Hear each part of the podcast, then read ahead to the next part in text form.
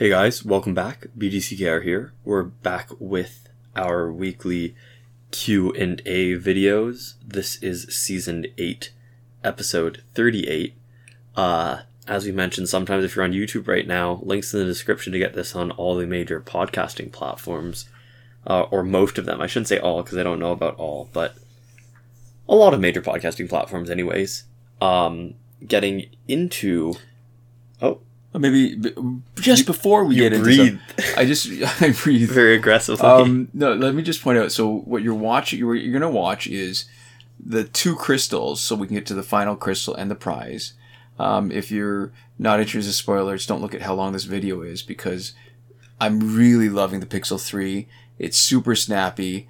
Um, the strategy isn't any different. The characters are the same. The gear loaded is the same. And our approach to how to get through Phantom so quickly is the same. But instead of um, the best time being just under 12 minutes and, you know, averaging somewhere between, you know, on a good, really good run, 15 minutes to 20 something, the average is less than 20 minutes. Um, and the fastest run now, I've had another fast run that's under 11 minutes. yeah. So to me, that's pretty darn spectacular. Um, so yeah, I'm loving the Pixel 3. Still Android 9 though, so it doesn't really help us with the glitches, but it really is helping with the play, and it is wicked fast. And that's gonna be related to one of the questions later. Mhm. Yeah. So there we go. Uh, and so now getting into the questions, I guess. Our first question of the week comes from Cinemac, and they say, Do you know why the random spike in cheaters? So it's interesting, right? Yeah. So I think part of it is that whole idea of you're just sometimes you just notice stuff more when you're you're looking for it, Mm-hmm. um, and sometimes it actually is more, and sometimes it may not be more, but whoever's got control of it is letting you see more. Yeah. I think it's a combination of things. So, in the earlier sort of life cycle of Injustice, Mhm. um, the devs were monitoring more. And so the, I think they cared about the game more, and you maybe saw less cheaters, even though there were more people playing. So, like when you have a, a higher sort of number of players playing, I'm thinking in my mind I want to say critical mass, but it, I mean, we see this in so many different things, like in the comments when we get like really bad trolls, like or downvotes for our videos. Yeah. The more popular we were, there was just more of it, and it wasn't just an absolute increase, but it proportionally was more. Yeah. Um, and so I think in this later life cycle, there's probably fewer cheaters, Mhm. but the devs are also monitoring less and doing less about the intervention or waiting until the end of the season. Yeah. The, yeah. The other thing, too, is that if you're looking at cheated accounts, right, it's not like a real account where if you have three people at the top of the leaderboard, they've all spent a huge amount of time doing it, right? Yeah, yeah. If you're looking at cheaters, if somebody knows how to cheat effectively to the top of the leaderboard, I don't actually know what the process is. I don't know how much Right. work that is. Right. But I'm assuming, well, I'm not assuming, I'm 100% sure that it's less work than getting it without cheating, right? That's true. Because if it was more work, you know, there'd be no point. And, that relates so- to the next question too. yeah. Uh, and so, you know, if somebody's cheating, I, I'd have to make up a number for how long it takes, but let's say it takes like five hours to like get an account like cheated up to the top, and it probably doesn't, right? But, Yeah, you know, I have no clue what the actual process is, so it could take anywhere from, you know, 20 minutes to, you know, hours. Yeah. Uh, one cheater, if they don't name their accounts so that they're clearly in a theme, could be like all of the cheated accounts that you're seeing, theoretically That's true. right? Yeah, so yeah. Um, it might be a random spike in cheaters, or it might be one person who's um, it's a, and it's just a random spike in the number of cheated hours, right? Where one person Right. is spending more time. Right. Uh, maybe one person spends like the amount of time that you know we're playing in a week. Uh, just hacking accounts and Right. popping them into online multiplayer, and you would see, you know, a very similar thing as, you know, three cheaters each, you know, spending however long it takes to get one account up there. Yeah. I mean that that's a really excellent point, right? Like what it looks like may not represent actual people. Yeah. And so all it does is take it, even though there's probably a lot not probably there's definitely a lot fewer people playing now than there were before. It just takes one person to really shove in your face, oh, there's a whole bunch of cheating going on. Mhm. And it's totally random. Like if Yeah. that guy happens to be interested this week, then you see a bunch of it, and the the follow the the corollary that, or not the corollary the, the the related point that affects what you see is how much the d- devs are monitoring things Mhm. and cleaning it up so that you don't actually see it. So Yeah. it's quite possible that there were fewer cheaters then. It's also quite possible that we just didn't get to see it, and I guess we'll never know. Yeah, so we, we have no clue how many cheaters there are, and we have no clue how many cheaters there were. Yeah.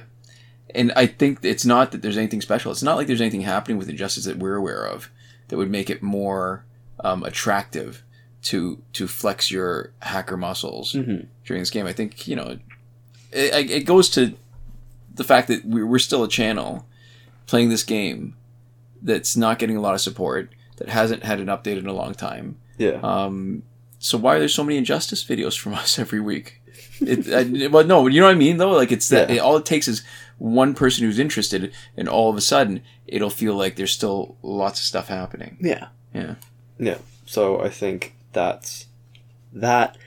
Uh, our next comment comes from Noah Frank L, and they say we like you mentioned this is related to us talking about um, spending a lot of time. Uh, could you guys discuss what you think the theoretical limit to battle rating in a single multiplayer season? I know that Scopos has the highest legit with 30 million on iOS, but I think it can go higher. I recently got 24.8 million, and I definitely felt with more recharges I could have gotten over 30 million. So this is an interesting question, right? Because I, I hear it and I instantly go, "Oh, how ridiculous can we get?" Right? And you did Yeah. the math on this I- I- one. I, I- was thinking about the math, but you actually did I did, and you've got to make a few assumptions. Part of it is what are the ground rules, right? Do you get to sleep? And that sounds silly, but it's not. Like there, any kind of question like this, you have to have some basic basic assumptions. Because if you, because in, in the absolute kind of limit, I guess it, you'll be limited by how fast you can do it. Um, and we were able, I think, using just straight energy recharges and nonstop, and not having to change out your team or your gear loadout. Mhm. I think sustainable, which we've sh- shown really um, last week in our Q and A video where we did um, seven ultimates. So Mhm. seven ladders where the, it's a seven fight ladder with the maximum um, bonus points and the maximum bonus. Yeah. Did that in just 36 minutes. Mm-hmm. I think if you allow for the fact that when you do it for a long extended period of time, that you're going to potentially make mistakes, and you might want to take bathroom breaks, and you might want to eat a little bit. Um, I think 40 minutes is a fair sort of sort of limit Yeah. for what you can expect to sustain for a really long period of time.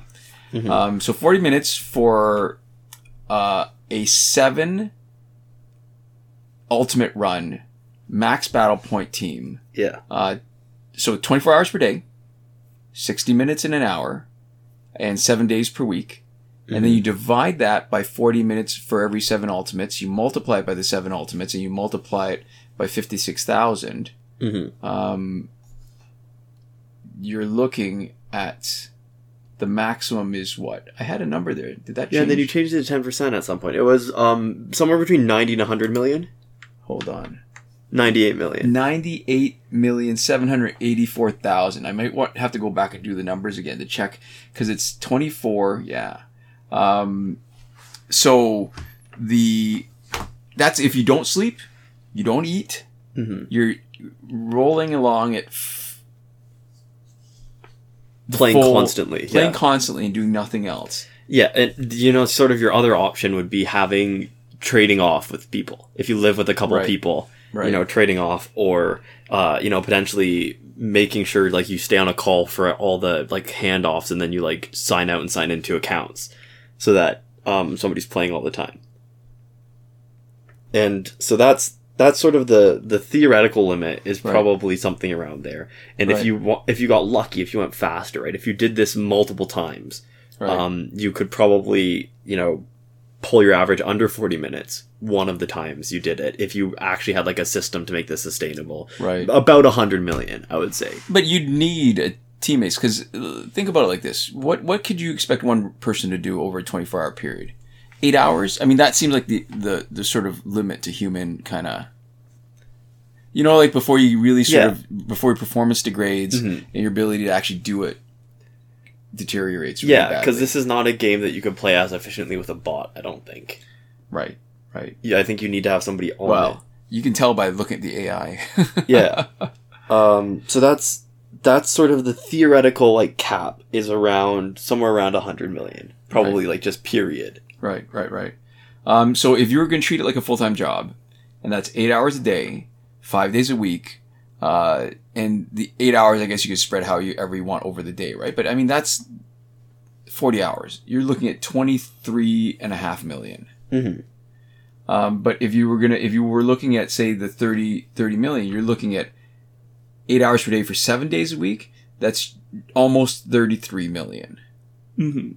So these are these are rough numbers, and it would be interesting to see if anybody had a um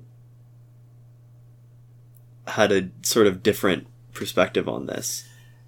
Yeah, I guess I mean we've we've talked about uh, this is a discussion that I, I think I've gotten into on Reddit a few times where people make claims about fights and say um, I can do an ultimate in uh, three minutes, and then they get interrogated a little bit and say, well, you know, yeah, ultimates seven fights, and they say, well, and then when they show the video, finally, they, it's five fights. They says, well, you, you said it was an ultimate. He said, yeah, ultimates is is five fights. And he said, no, it's it's seven. And then they they don't do some of the early loading screens, and then it's you know all that, and then it, turns out, well, they did five fights from the the start of the first fight, not the lo- any of the loading screens before, right until the end, and they can get it at just over three minutes. And then you realize, okay, so that's actually not such a big deal. Not only is it possible, but it's not even that big a deal because that's totally doable, right? You get a good run. It's it's um. So given the number of times that I've gotten into those kind of discussions, I'm I'm guessing that our number for how fast you can do it is not that far off. Mhm. Um, it's pretty accurate. I mean, total respect for the guys who are willing to do it. I just don't know that I can actually sustain a life independent of that. If I had a week of vacation and I had really nothing else to do, I might be tempted. But again, because of all the hackers and the chance that in that particular season you're going to put in that effort and, and still not get either the glory of finishing or the badge. You can see we've got the badge for finishing third place that one week, Mhm. um, which is the I think it's Black Adam's um, take on the Shazam lightning bolt. Yeah, Um, but getting first is just uh, I don't know. It just it's a big it's a big fight. Yeah, Yeah, especially if you might get hacked. Yeah, and it really puts it in perspective for me too, right? So the the one week I got, I can't remember how much. Like, uh, I can't remember. It was like five or was it five million? I don't Maybe it's remember. three million, somewhere around there. Like how much time I would have put into it when I look at the calculations now about what that was actually worth, I just can't bring myself to do it again. Yeah, if you're saying that you got five million, yeah, I can't, again, I can't remember. Maybe it was. Maybe it was closer to three million or something. It was somewhere in the. It was well, like less than half of ten. I know my my my mind. I think ten is sort of the reasonable number that you'd you'd see people hit on a, a non-hacking kind of a number one. or non somebody grinding as much as they humanly can. Because clearly, you know, there are people who have legitimately got more. That's a sort of dedication to the game. I appreciate the the work to get all the way up there. Yeah, yeah. I think it's it's cool. Nowhere near that amount of time for either of us to play just no, that no. much back to back. I mean, we've accumulated that time, but uh, Yeah. we've got a lot of miles on that odometer. We it has to be spread out. I think that's the you know there's there's definitely different ways to come at this game, right? And I sometimes feel like the way that we come at it for the amount that we like get into it is pretty intense, right? So it's Yeah. good to remember that there are still people who are out here grinding even harder than we are Yeah, yeah. uh, sometimes. Although I think ours is sort of we can't fall off the game and come back onto it the same well, way. well, that's the question that we get every once in a while, right? Like, how do you uh, variations of it? How do you play this game? How have you been playing it for so long? How do you stay interested in it? I mean, there, uh, and there's a, sort of variations on that kind of question too. Where on the one hand they say, "Well, how do you stay interested in it?" And the other hand is, "What the hell are you doing still playing it?" yeah, Um, which is funny because it's basically the same question. yeah. And our me. solution for staying engaged in the game is make a YouTube channel about it. Yes. But on top of that, it's the pacing. Like you were saying earlier, like it's absolutely like if if we were playing more, I think I'd be burnt out and I just would stop. I would drop it completely. Yeah. Yeah. Yeah, I definitely find that with uh with some games that you really love, if you get too into them and you can just play it until it's not fun anymore. Yeah. That's uh One Night Ultimate Werewolf I found quite a fun game, but me and my friends played it so much that um after a certain point, it was almost like we were following a script. There was only sort of two ways to do things, which was um, make it like there if it was a solvable game, if there was enough information that if you came together and talked things through in the right way, Yeah. uh, you could probably figure it out. Then we mostly would get it every time. Uh, and so you'd need to inject enough confusion that it was never possible if people were lying, which because it's werewolf, people were lying. It was never possible to be 100% certain unless you happen to get some like weird stroke of luck. Right. And so we, we, we hit a point where when it started out, people were going wild and doing all sorts of things and every game felt different. And then after a certain point, games felt mostly the same because we knew sort of what made the most sense to do. Right, right. Yeah, I guess the really good games, the really complex games, don't let you. They have enough possibilities and permutations that you, you don't get to that point Yeah. where you know everything that's potentially going to happen. hmm And it doesn't have to be everything potentially that's going to happen with um, a rational actor. Like I think you know an example to me uh, like that would be of chess, where it feels like for people I guess who study it Yeah. that a lot of the possibilities have been um, sort of established. Yeah, that there's a lot of moves in which there's like a better response. Right. Or even if there's a couple of responses that there's like there's a pretty sort of narrow possibility space. Right. Chess theoretically has like I don't know, probably like trillions of moves. I don't know right. how, how many orders of magnitude. Uh, but you know, at any one moment for like a professional chess player, there's probably way less that actually makes sense for them too.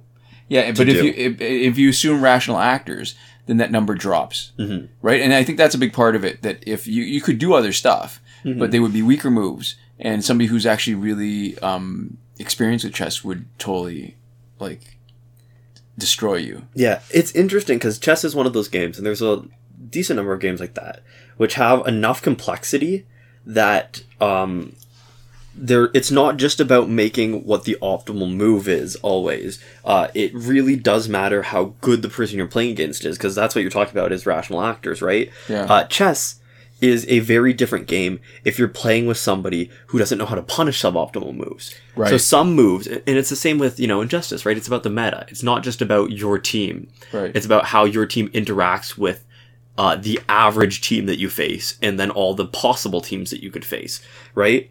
Where if you're playing chess against somebody who, and you can make a move that theoretically somebody else who is really good at chess could make you Right. really regret. Uh, they might need to know something specific or be able to visualize something specific or look forward in enough turns to be able to actually, you know, make you regret it. And if you played it against a nor- an average chess player, normal. not normal, I know, but you said I heard you. Yeah. I heard you start saying with the um. but at, you were gonna at different normal. skill levels, right? Right, right. Uh, the reaction to that move is going to be totally different, and I think that's one of those things that's really interesting, where your skill level and your opponent's skill level almost makes you like renegotiate your relationship to the game that you're playing. Oh yeah, yeah, absolutely. That's a perfect way to put it. Yeah, yeah. No, that's exactly what I was thinking. That it will change, right? yeah, I mean, think about it like this: if we were playing the AI versus playing a real person in these fights, Mhm. what a difference it would make in terms of our strategy. Because there's certain things that we wouldn't be able to get away with the same way. yeah. And I think another place that you see a lot of that in a really interesting way is speedrunning games. Because I, I, you probably haven't watched much in terms of speedrunning. That's I not something you're interested in. Oh, I used, but I was interested. In, I used to play GoldenEye. Yeah. and there was a, a setting on it where you would get um, certain ranks or recognitions Mhm. if you could finish the screen, the level within a certain time, like a Yeah. time limit. And holy crap, there was one that was really short. I can't even remember because it's been so long. Yeah. I had to play it so many times. And it was you had to not only know exactly what to do, you had to do it, execute it perfectly yeah. to do it. Yeah, yeah. yeah. So go ahead. Sorry. Well, GoldenEye speedrunning is really interesting because there was a thing, like the actual speedrunning community for GoldenEye, uh, there was a thing where if you look straight down or really close to down, Mhm. um, it would have less textures rendered, um, and it would make your game run smoother. Ooh. Um, so y- there, a bunch of professional uh, speedrunners quit the game um, when it was discovered because the best way to have world record times was to spend the entire speedrun just looking straight down, and it was just like not fun for them anymore. right. right. But so that, that's what I'm talking about about renegotiating your relationship to the game, right? Is that like you know even within just what you're talking about is just like what GoldenEye as a game sets out for what they think you know a more dedicated player would do, but it's specifically thought of by the developers, right? Right, right, right. Um, and that's that's a totally different way of playing the game than just trying to like you know beat it. Right. Right? Right. But then past that, when you look at speedrunning, so many games are unrecognizable in the speedruns. Right. Um, I I don't I'm not into speedrunning like playing them myself, but I watch every once in a while. Um, people do stuff. Uh, and there's like if you look at the Titanfall 2 world record speedrun for the single player. Um, I played Titanfall 2. I had a great time with it. Uh, and when I watch the speedrun, I it doesn't it almost doesn't look like the same game because they're just they're they're constantly moving so Right. blisteringly fast. Right. And Titanfall is a game that is already kind of about speed. There's like a lot of wall running and navigation, so you already feel like you're kind of motoring when you play Right. Titanfall. Uh, but when you when you watch the speed run, uh, like a level will start and it'll load in and they'll like launch themselves into the like sky. They'll like launch themselves across the room like the second the level starts, and I'm just like I don't even like know what's happening. Um, and so I think like a lot of video games I think are pretty good at making you renegotiate your relationship with the game. And I think one game genre that is almost defined on that is uh, idle games and clicker games. Mm. Um, because the way that it works, right? You're you're sort of you start off like one click is like one point, one unit, and then you get something that like doubles it or triples it or quadruples it, and uh, there's there's a huge sort of like exponential growth in the way that a lot of them work with like the building systems on top of systems. Uh, by the time you get to the end of it, you're you're engaging with something entirely different from what you're engaging with when you started. Hmm. And because clicker games tend to be lighter on like actual play mechanics, Right. um the and and heavier on strategy. I mean adding new layers of strategy is is one way that they make the game more interesting. Um but, or just even like adding whole like new systems on top of stuff so you're constantly um just doing stuff in a really different way. And some games keep it sort of narrow and tight. Some games make you do the same thing throughout where you're always sort of looking at it through the same lens. Like um i played a little bit of idle champions of the forgotten realms and that game is based off of doing quests and leveling up your guys and so you you know are getting better gear and stuff you're getting higher stats but at the end of the day the way that you know the sort of interface is constantly Mm. like you like plopping dudes down onto a board and fighting enemies and Mm. there's you know strategy to that that's um sort of doing it a disservice to say that that's all it is but that's like the way that you interact with things is like leveling people up getting new stuff and then putting them out into the sort of the same thing. And then another game that I played, uh, Pincremental, which is this like pinball idle game, is totally um, based around you um, going to these new layers and then the the Did you say pinball? yeah That to me, that would take away like the best part of pinball. Like if you were gonna do it. Oh, geez, that's interesting. Well, it's it's a really simple like the pinball mechanics are really simple, um, and that's sort of the core to it.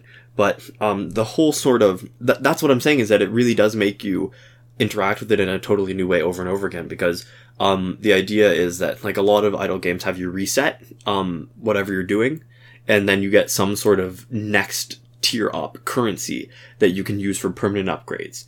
And so there's there's resetting, um, and then there's some sort of permanent increase. And so Pincremental does it in a really interesting way where there's tiers, and each tier resets everything underneath it.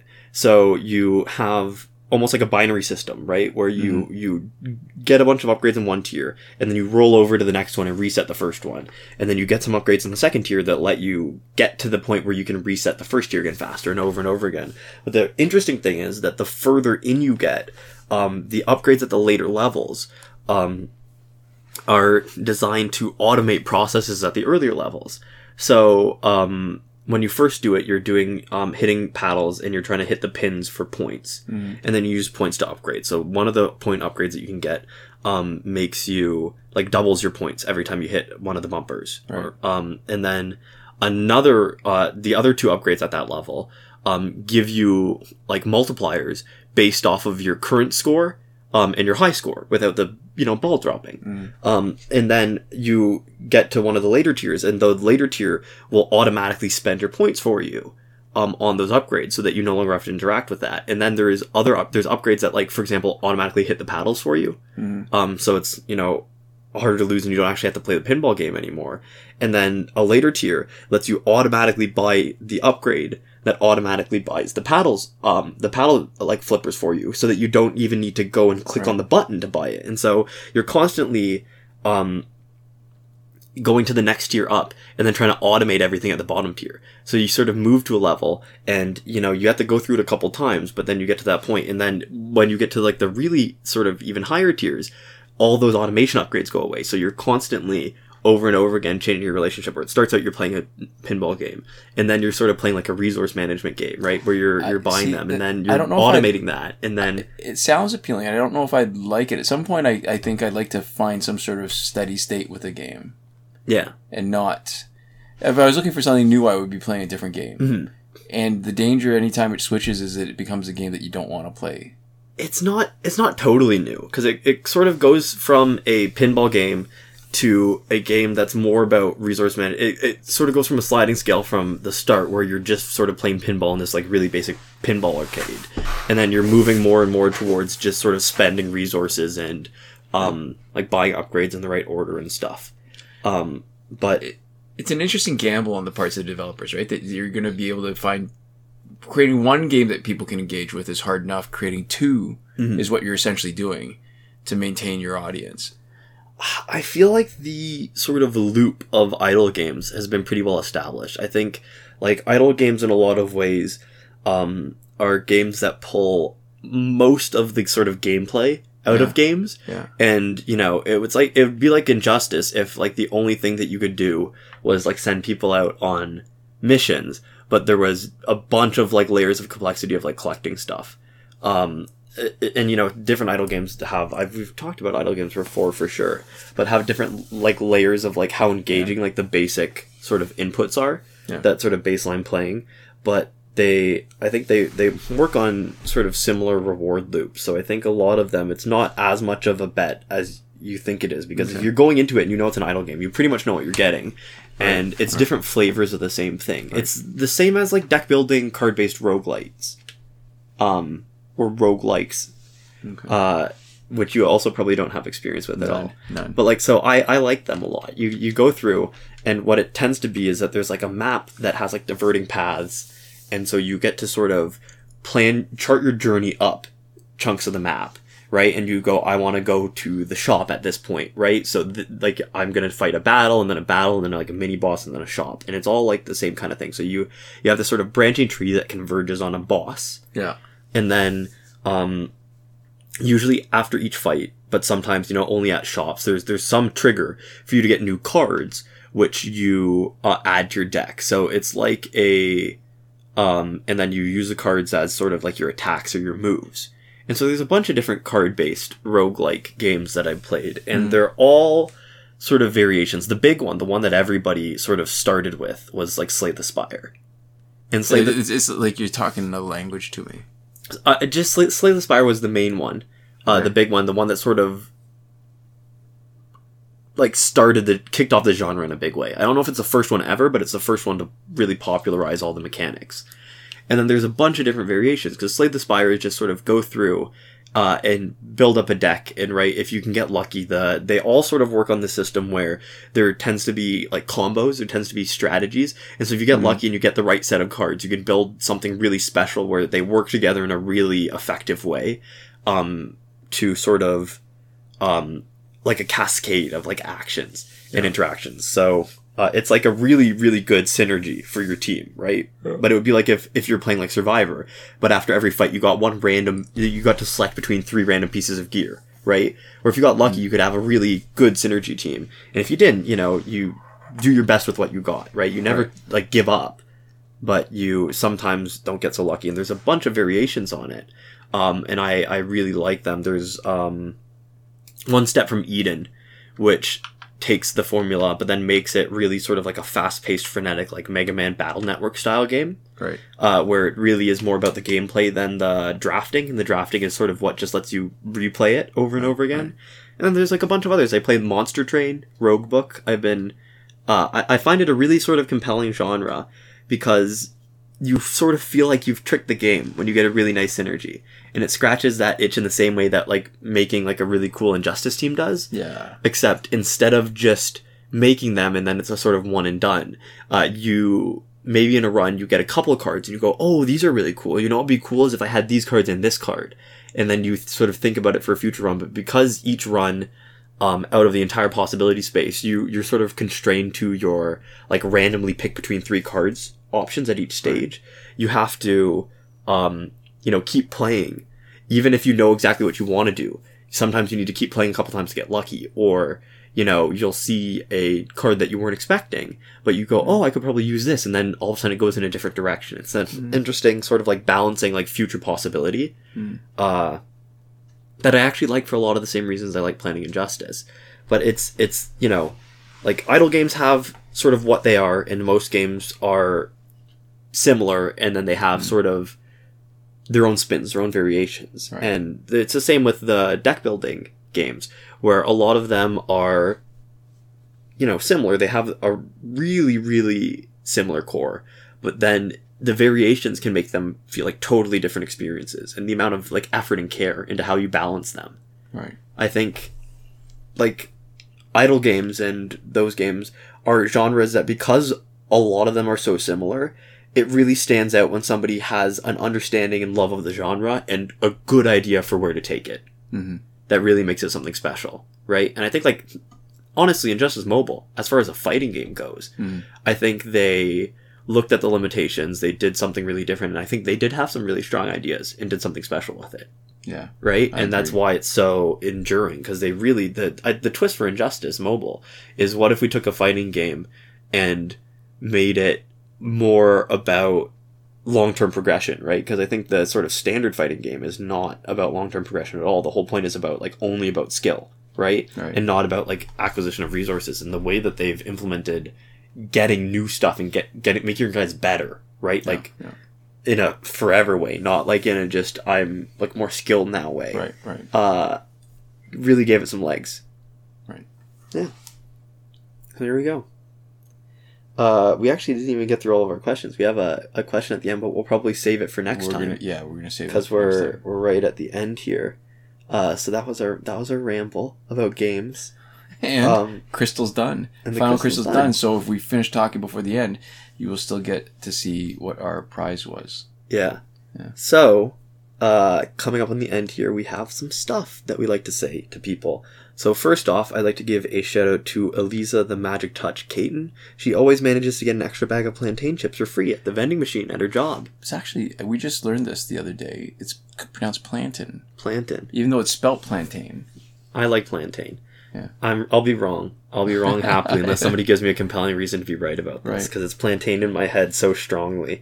Um, but this shout out was brought to you by probably someone who stocks the vending machines wrong, who puts them too close together so. Right, that two come out at once instead of just Right. one. But anyways, uh, we'd also like to give a huge thank you, and I'm going to give it a second just so that we can see our rewards here. Here we go.